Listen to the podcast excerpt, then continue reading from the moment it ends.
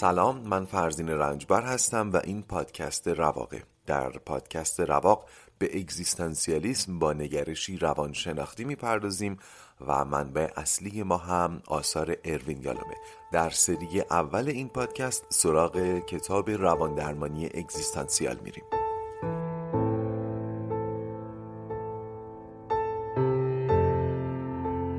این اپیزود آخرین شنبه شهریور 98 منتشر میشه. شنیدن این اپیزود برای کودکان مناسب نیست.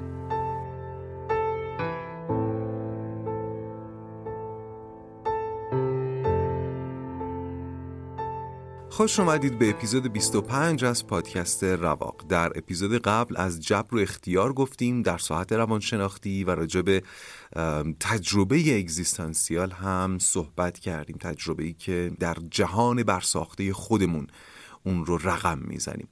الان صفحه 390 کتاب هستیم. جایی که به قول یالوم قرار سروکله یک مهمان ناخوانده در جریان رواندرمانی پیدا بشه. مهمان ناخوانده ای که فرزند گناهه و اسمش احساس گناهه. البته اینجا هم مراد ما احساس گناه اگزیستانسیاله. اگر گناه رو والد در نظر بگیریم سه تا فرزند داره گناه که ما اینجا به اسمهای احساس گناه نوع اول احساس گناه نوع دوم و احساس گناه نوع سوم میشناسیمشون که احساس گناه نوع سوم همون احساس گناه اگزیستانسیاله.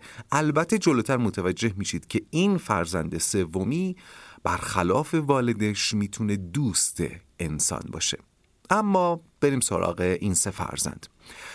همطور که گفتم احساس گناه بر سه قسمه. سه جور احساس گناه ممکنه سراغ آدمی بیاد. بهش فکر کنید ببینید می‌تونید قبل از اینکه من بگم این تقسیم بندی رو بهش پی ببرید. از این سه جور احساس گناه یکیشون مخربه و دوتاشون به نوعی می‌تونن سازنده باشن. اولین نوع احساس گناه که روان نجندانه محسوب میشه توجه کنید. این نوع احساس گناه روان نجندانه محسوب میشه. حالا جلوتر میگم چطور. توضیحش هم ممکنه کمی حساسیت برانگیز باشه. تلاش می‌کنم بدون اینکه حساسیتی بر بیانگیزم توضیحش بدم. احساس گناه نوع اول خیلی ساده اگر بخوام بگم از شکستن تابه های کهن یا قوانین مقدس ناشی میشه. مثلا ممکنه یه یهودی که گوشت خوک در دینش حرامه یا یک مسلمون. بعد از خوردن گوشت خوک احساس گناه کنه. ممکنه دیگه. ولی یک مسیحی یا پیروان بسیاری ادیان دیگه از این کار هیچ احساس گناه نمی‌کنن. یا مثلا عقد دخترم و پسرمو رو در فرهنگ ما ایرانی ها در آسمون بستن؟ ولی یک اروپایی ممکن از اینکه به دختر امو یا پسرموش تمایل جنسی داشته باشه احساس گناه کنه. چون توی خیلی از فرهنگ های غربی دخترمو و پسرمو یه جورایی مثل خواهر و برادرن. این احساس گناه ریشه در فرهنگ داره ریشه در اعتقاد داره. در جاهای مختلف جهان ممکنه این عمل منجر به احساس گناه بشود. یا نشود. یا حتی مثلا ممکنه یک مسلمون به هر ترتیب با خوردن الکل کنار اومده باشه ولی اگر توی ماهای خاصی الکل بخوره احساس گناه کنه. روشن شد براتون این احساس گناه نوع اوله. و به تعبیر یالوم روان نجندانه است. بریم سراغ احساس گناه نوع دوم. در احساس گناه نوع دوم آسیبی متوجه کس یا کسانی شده. یعنی در جهان واقع تعریف داره. کاری که ما کردیم اتفاقی که افتاده. این آسیب ممکنه جانی، مالی، عاطفی یا معنوی باشه. از دروغ گفتن بگیرید تا قتل و دزدی و خیانت و هزاران هزار گناهی که هر انسان سلیم و نفسی فارغ از دین یا فرهنگ و هنجارهای اجتماعیش اونها رو قبیح می‌دونه. بعد از انجام این گناهان احساس گناه نوع دوم سراغ آدمی میاد. برای برطرف کردن هر دوی این احساس ها میشه قدم هایی برداشت. ولی اولی صرفا در ساحت روانشناختی باید دنبال بشه اما دومی در ساحت عمل هم نیاز به اقدام داره. مثلا در احساس گناه نوع اول فرض کنید یک نفر اهل تبت میاد پیش یک روان درمانگر و میگه از احساس گناه شدید رنج می‌بره. وقتی روان درمانگر ازش می‌پرسه چرا میگه من و خانوادم پیروان یک دین از هزاران دین اون منطقه هستیم که در باور ما در شنبه اول هر ماه نباید گوشت بخوریم. ولی من شنبه اول این ماه یهو حوس گوشت کردم و یه دل سیر گوشت خوردم در حالی که مادرم وقتی که داشت میمرد به هم توصیه اکید کرد که مبادا این دستور دینیمون رو زیر پا بذاری یا الان هم به شدت احساس گناه می‌کنم. خب فکر کنم با من موافق باشید که اینجا روان درمانگر بیچاره احتمالا یه رو باید به دوربین زل بزنه تا بتونه خودش رو پیدا بکنه این وسط بتونه بر اوضاع مسلط بشه و احتمالا چند جلسه خیلی دشوار رو پشت سر خواهند گذاشت. برای اینکه فقط به این مراجع بقبولونه که ببین گوشت خوردن در شنبه اول ماه گناه نیست. درسته که راهب هاتون میگن توی گوشت انگل هایی هست که فقط شنبه اول هر ماه بیدار میشن و میفتن به جون کسی که گوشت خورده. ولی اینا ریشه علمی نداره و مادرت هم اگر این باور رو داشته و این توصیه رو به تو کرده تو می‌تونی بهش احترام بذاری. ولی مجبور نیستی تبعیت بکنی. این از این. براتون روشن شد؟ اما احساس گناه نوع دوم. فرض کنید یک مرد پیش روان درمانگر میره و میگه من طی سالها دختران زیادی رو با دروغ و نیرنگ به بستر میبردم. ماشین دوستم رو قرض می‌کردم که خودم رو ثروتمندتر از اون چیزی که هستم معرفی کنم. وعده ازدواج می‌دادم. علکی ادای عاشقی در میآوردم. خلاصه به هر فریبی شده دختری رو که بهش طمع کرده بودم به بستر میبردم و الان از این کار احساس گناه می‌کنم. ببینید من این مثال روابط جنسی رو انتخاب کردم برای اینکه یک وجه نوع اولی هم داره.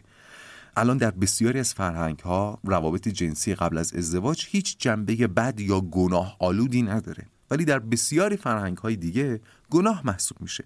در کشور ما هم در سال 98 که الان من هستم به صورت رسمی گناه محسوب میشه. مزموم محسوب میشه. ولی خیلی ها ممکنه بهش قائل نباشن. منم قصد قضاوت اصلا ندارم. ولی این ماجرایی که الان اشاره کردم بهش غیر از اینه. مربوط میشه به دروغ و نیرنگ. مربوط میشه به آسیب عاطفی. این آدم هم برای اینکه از این احساس گناه بتونه خلاص بشه راه دشواری در پیش داره. این کار هم کار سختی اول باید در صدد جبران بر بیاد و مسئولیت کاری رو که کرده به تمامی بر عهده بگیره و چیزی شبیه به آنچه در ادیان آسمانی توبه مینامندش. باید اتفاق بیفته. خلاصه این قسمت تا اینجا شبیه مجلس وعظ دینی شده ولی میگذریم ازش. بریم سراغ معرفی احساس گناه نوع سوم همون که در جریان روان درمانی معطوف به مسئولیت سر و کلش پیدا میشه.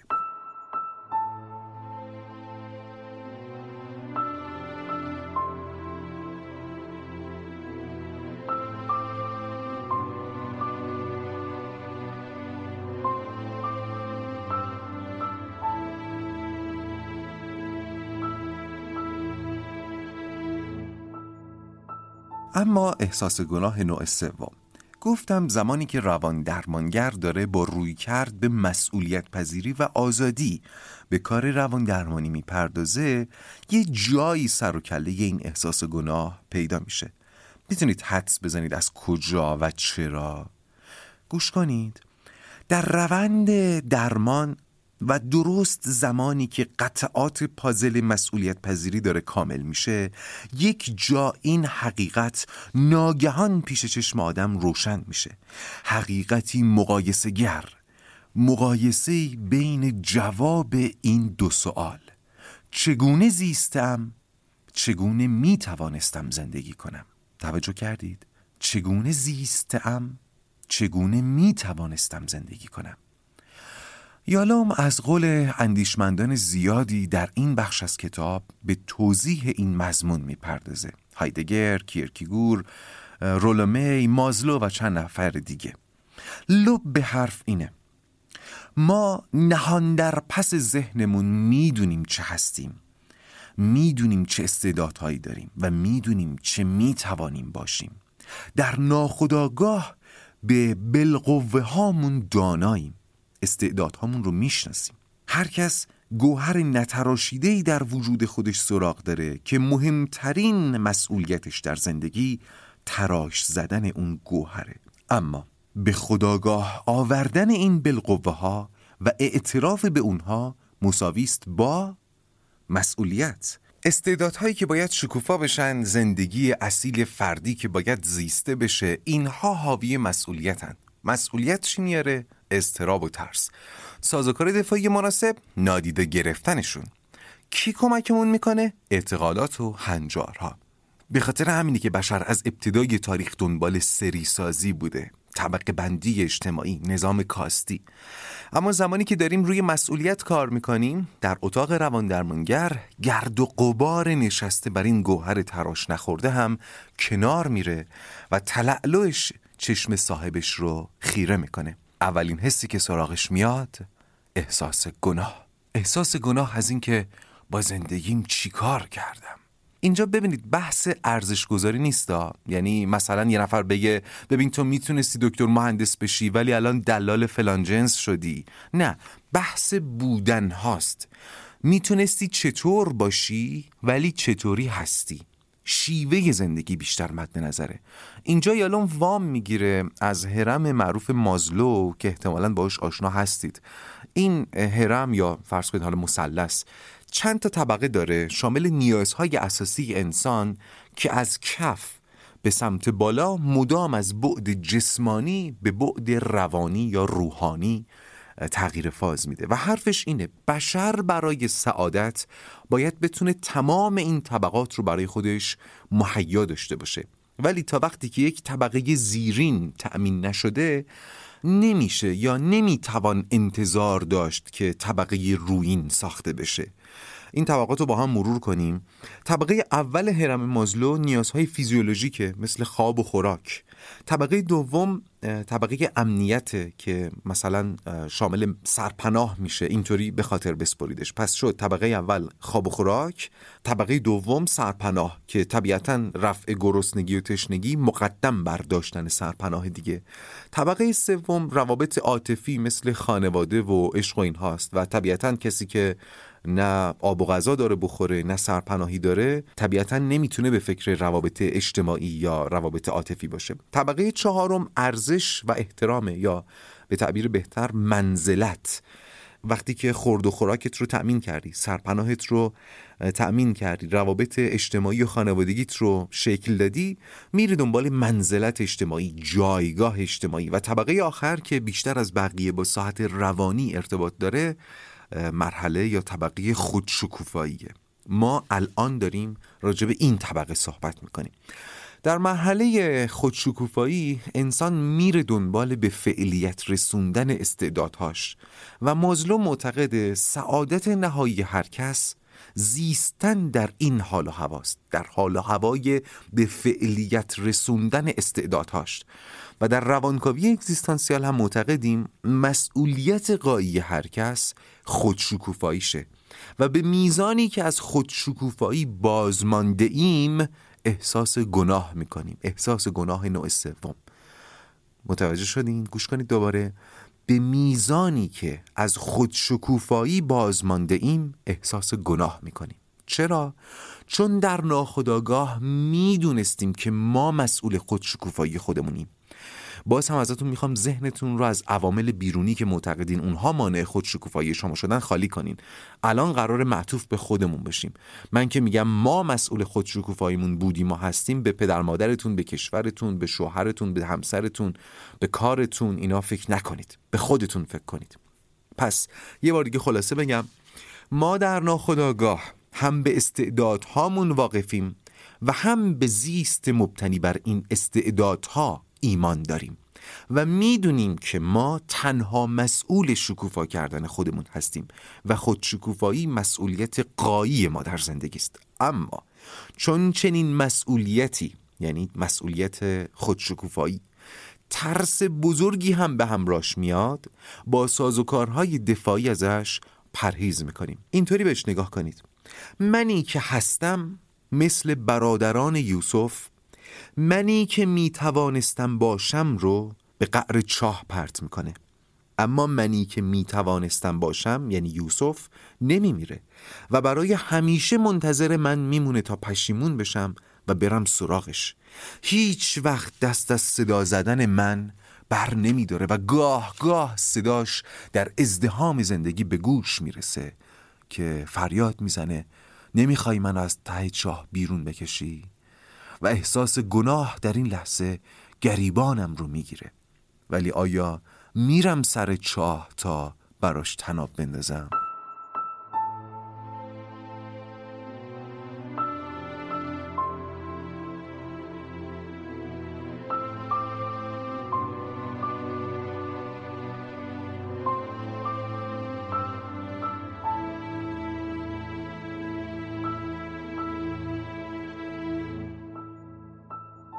خب فکر کنم احساس گناه نوع سوم هم براتون جا افتاده باشه. فقط اینکه آنچه می توانستم باشم چیه؟ ممکنه کمی گنگ باشه. یوسف هر کس کیه؟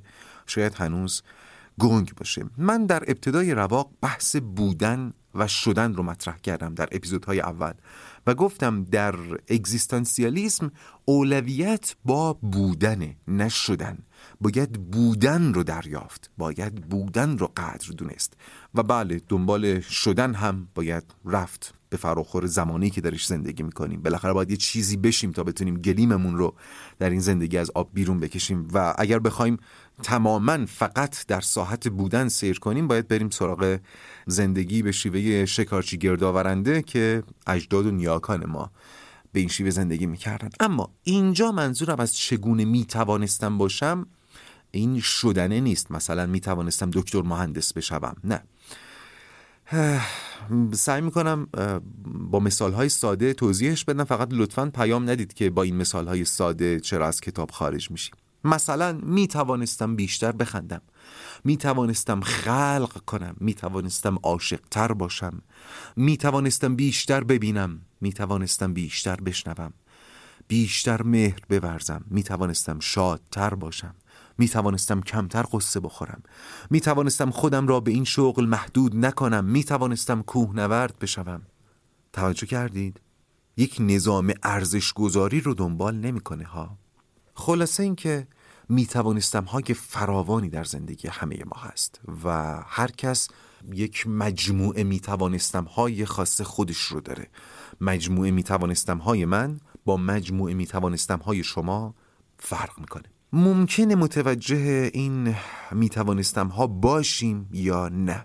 ولی اگر متوجهشون شدیم ولی افسوس خوردیم و احساس گناه کردیم این احساس گناه نوع سومه و اتفاقا باز هم نشانه سلامت نفسه و به گمان بسیاری صاحب نظران که قبلا اسم چندتاشون رو گفتم می‌تونه راهنمای ما برای رسیدن به زیست اصیل باشه. یعنی وقتی ما یه راهی رو شروع می‌کنیم یا در میانه یک راهی هستیم و این حسگرها به ما احساس گناه منتقل می‌کنن احساس گناه نوع سوم می‌تونه به ما این نهیب رو بزنه که راه رو عوض کن.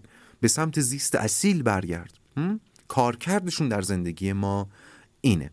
ببینید متوجهم که این قسمت ممکنه شبیه این سخنرانی های شعاری شده باشه ولی خب در مورد کلا این شعارها باید بدونید که اینها بر مبنای گزاره های صحیح و منطقی تعلیف میشن. ولی وجوه و ابعاد مختلف و متنوع پدیده های پیرامون رو در نظر نمی‌گیرند به خاطر این در حد شعار باقی میمونن. اینکه حالا این قسمت از کتاب ممکنه شبیه این شعارها شده باشه معنیش تو خالی بودنش نیست. با اون بخش مبتنی بر حقیقت شعار در این لحظه اشتراکش عیان شده. متوجه شدین؟ بریم سراغ ادامه پادکست.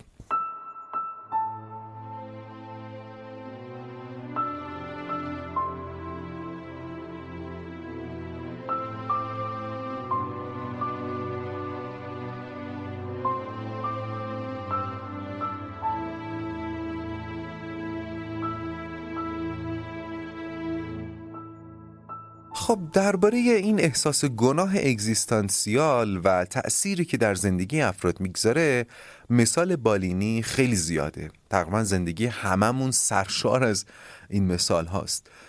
یالا مثلا اشاره می‌کنه به زنان و مردانی که سالهای سال در یک زندگی مشترک با همسری که مناسبشون نبوده باقی میمونن. و یک جایی به این نتیجه می‌رسند که می‌تونستند خوشبختتر از این که هستند باشند می‌توانستند شادتر بزیند اما یک زندگی مریض مانع شد.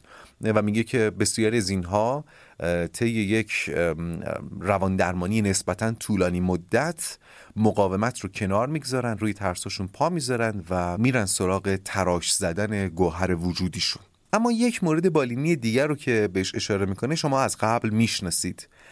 توی بخش مربوط به سائق مرگ بهش پرداخته بودیم بروس. بروس رو یادتونه؟ همون مرد میان سالی که هر روز با این هدف از خونه بیرون می‌زد که شب بتونه با یه زنی جدید به بستر بره. و اونطوری که در بخش مربوط به سائق مرگ گفتم از این راه دنبال تسکین اضطراب مرگ بود. اونجا یادمه که گفتم در ادامه کتاب بارها به بروس باز خواهیم گشت و الان یکی از اون بارهاست و برگشتیم تا یکی از اثرات احساس گناه اگزیستانسیال رو در مورد بروس بررسی کنیم. گفتم که احساس گناه اگزیستانسیال چیز خوبیه. می‌تونه مثل یک سیستم هشدار دهنده به ما بگه که کجا داریم از زیست اصیل خودمون دور میشیم. ولی اگر کسی بخواد برای طولانی مدت به این هشدار بی‌اعتنایی کنه دچار حسی میشه که یالون بهش میگه خودخار نگری خود خارنگری یعنی خار دیدن خود. خود رو پست و پلشت دیدن. حالا توضیح میدم. بروس اگه یادتون باشه کارمند یک شرکت بود و زیاد هم سفر می‌رفت. وظیفش در شرکت مذاکره و عقد قرارداد بود. می‌رفت توی جلسات رسمی شرکت می‌کرد با یک سری خانم ها و آقایون شیک پوش رسمی پوش و جدی. باید بلند می‌شد صحبت می‌کرد پرزنت می‌کرد شرکتش رو محصولشون رو. امثال این کارا. در روند درمان کم کم شروع می‌کنه این مسئله رو با یالوم مطرح می‌کنه که من وقتی بلند میشم صحبت بکنم یهو به تته پته میفتم دچار لکنت میشم. خودم رو کوچکتر از اون چیزی می‌بینم که هستم. و یالوم شروع می‌کنه روی همین حسش کار کردن. ببین ریشش چیه. این دقیقا اون از اون اتفاقات هیجان انگیز روانکاویه. بعد از اینکه روانکاوی تا جای خوبی پیش میره علت این لکنت و تتپته رو اینطوری بیان می‌کنه بعد از چند جلسه. وقتی بلند میشم صحبت کنم همش منتظرم یه نفر یه برگه بهم نشون بده و بگه که من خبر دارم شما چه آدم کثیفی هستین. اینجا لیستی از این کسافت کاریایی که شما این مدت انجام دادی رو به من دادن. تو یک زنباره بیش نیستی. یا مثلا میگه که وقتی من دارم صحبت می‌کنم کسی در گوش اون یکی صحبت می‌کنه احساس می‌کنم داره تو گوشش میگه که این مردک رو می‌بینی؟ یک خانوم بازیه یک زنباره خودخار نگری که میگم یعنی این. وقتی برای مدت طولانی به اون سیستم هشدار دهنده بی‌اعتنایی بکنیم دوچار خودخارنگری میشیم. خوب فکر کنید ببینید همچین حسی رو شما تجربه کردید. دوباره بگم گناه بروس چی بود؟ این بود که شعن انسانی خودش رو نادیده گرفته بود و در حد یک جانور که تنها و تنها غریزش براش تصمیم می‌گرفت فقط به دنبال جفتگیری بود. اون هم برای سالیان. حالا توضیح میده که فیلم نمی‌دید مگر برای اینکه یک خانم ورداره ببر سینما و مقدمی باشه برای هدف پلیدی که داشت. یا موسیقی گوش نمی‌داد مگر موسیقی که توی اتاق خواب پخش می‌شد. کتاب نمی‌خوند مگر اینکه بتونه با خوندن اون کتاب زنان بیشتری رو تحت تاثیر قرار بده. خب البته این نکته بگم. حالا انقدر بد بروس رو گفتیم. اشاره می‌کنه یه جا که اون احساس گناه نوع اول رو اصلا حس نمی‌کنه. میگه این خانم ها رو من فریب نمی‌دادم. اقواشون می‌کردم. کاری می‌کردم که جذب من بشن. ولی نه با دروغ. با عواطفشون بازی نمی‌کردم. بهشون وعده علکی نمی‌دادم. خودم رو چیزی خیلی بالاتر از اونچه که هستم معرفی نمی‌کردم و باهاشون با احترام برخورد می‌کردم. متوجه میشین منظورم چیه دیگه؟ باری بروس یوسفش رو در چاه انداخته بود و تلاش می‌کرد صداش رو از ته چاه نشنیده بگیره. ولی وقتی می‌رفت سر جلسات کاری همش نگران بود که نکنه صدای یوسف الان توی این اتاق شنیده بشه و آبروریزی بشه. تلاش کردم باز از این استعاره استفاده کنم. پس در وجود همه ما یک منی که می‌توانست باشد یا منی که می‌تواند باشد وجود داره که از منی که هستم منتر است. روشنه؟ هممون یک منی که می‌تواند باشد داریم که از منی که هستیم منتره. هرچه از این منی که می‌تواند باشد دورتر زیسته باشیم احساس گناه بیشتری می‌کنیم. اگر احساس گناه از حدی بیشتر بشه و نادیده هم گرفته بشه منجر به حس خاری میشه خودخارنگری اما از این احساس گناه میشه به عنوان چراغ راهنمای زیست اصیل هم استفاده کرد. هر جا دیدیم احساس گناه نوع سوم یا احساس گناه اگزیستانسیال سراغمون اومده باید مسیر زندگی رو اصلاح کنیم که البته این بخش نیاز به کمک بیرونی یعنی روان درمانی داره یا مطالعه بسیار زیاد یا گوش کردن به پادکست های متنوع نه فقط رواق. و نباید قطعا در حد شعار باقی بمونه. باز هم تاکید می‌کنم نزدیک شدن به منی که می‌توانست باشد ربطی به ارزش های عرفی نداره. یعنی منی که می‌توانست باشد معنیش این نیست که من می‌تونستم از این پولدارتر باشم من می‌تونستم شغل دهن پرکنتری داشته باشم من می‌تونستم خونه بزرگتری بخرم. نه. در یک کلام می توانستم حس خوشبختی بیشتری را تجربه کنم. این یعنی منی که می توانستم باشم. منی که خوشبخت تر از این بود.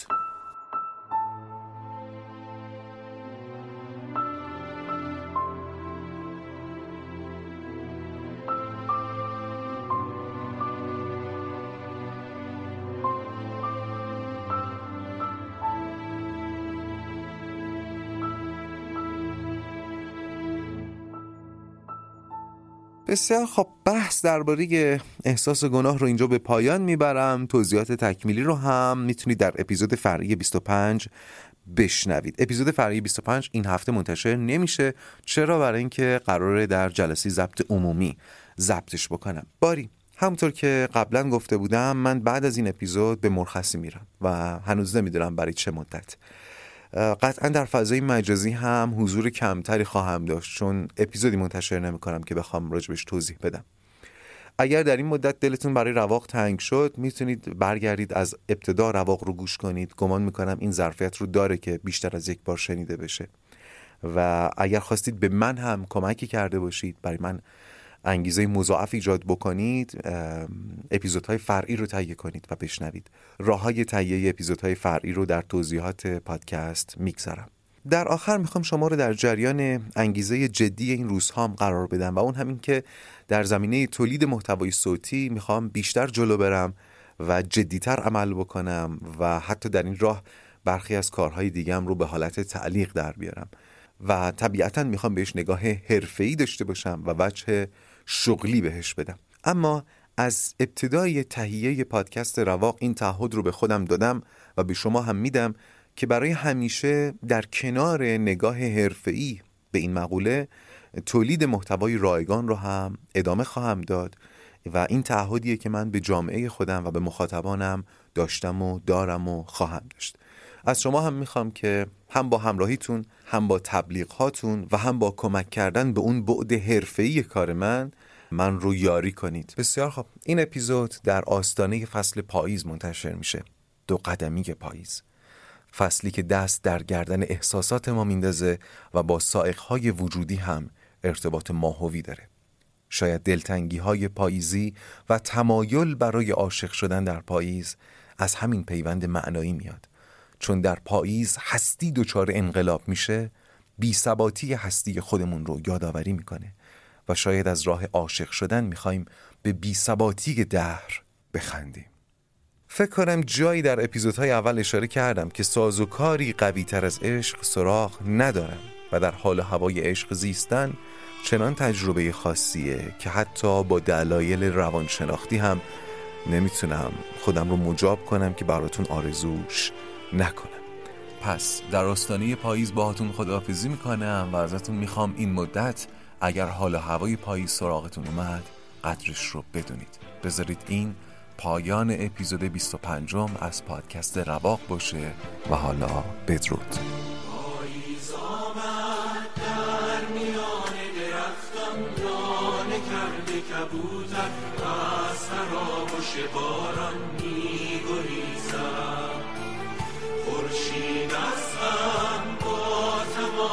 غرورش پشت ابر سیاهی عاشقانه به گریه می نشینم من با قلبی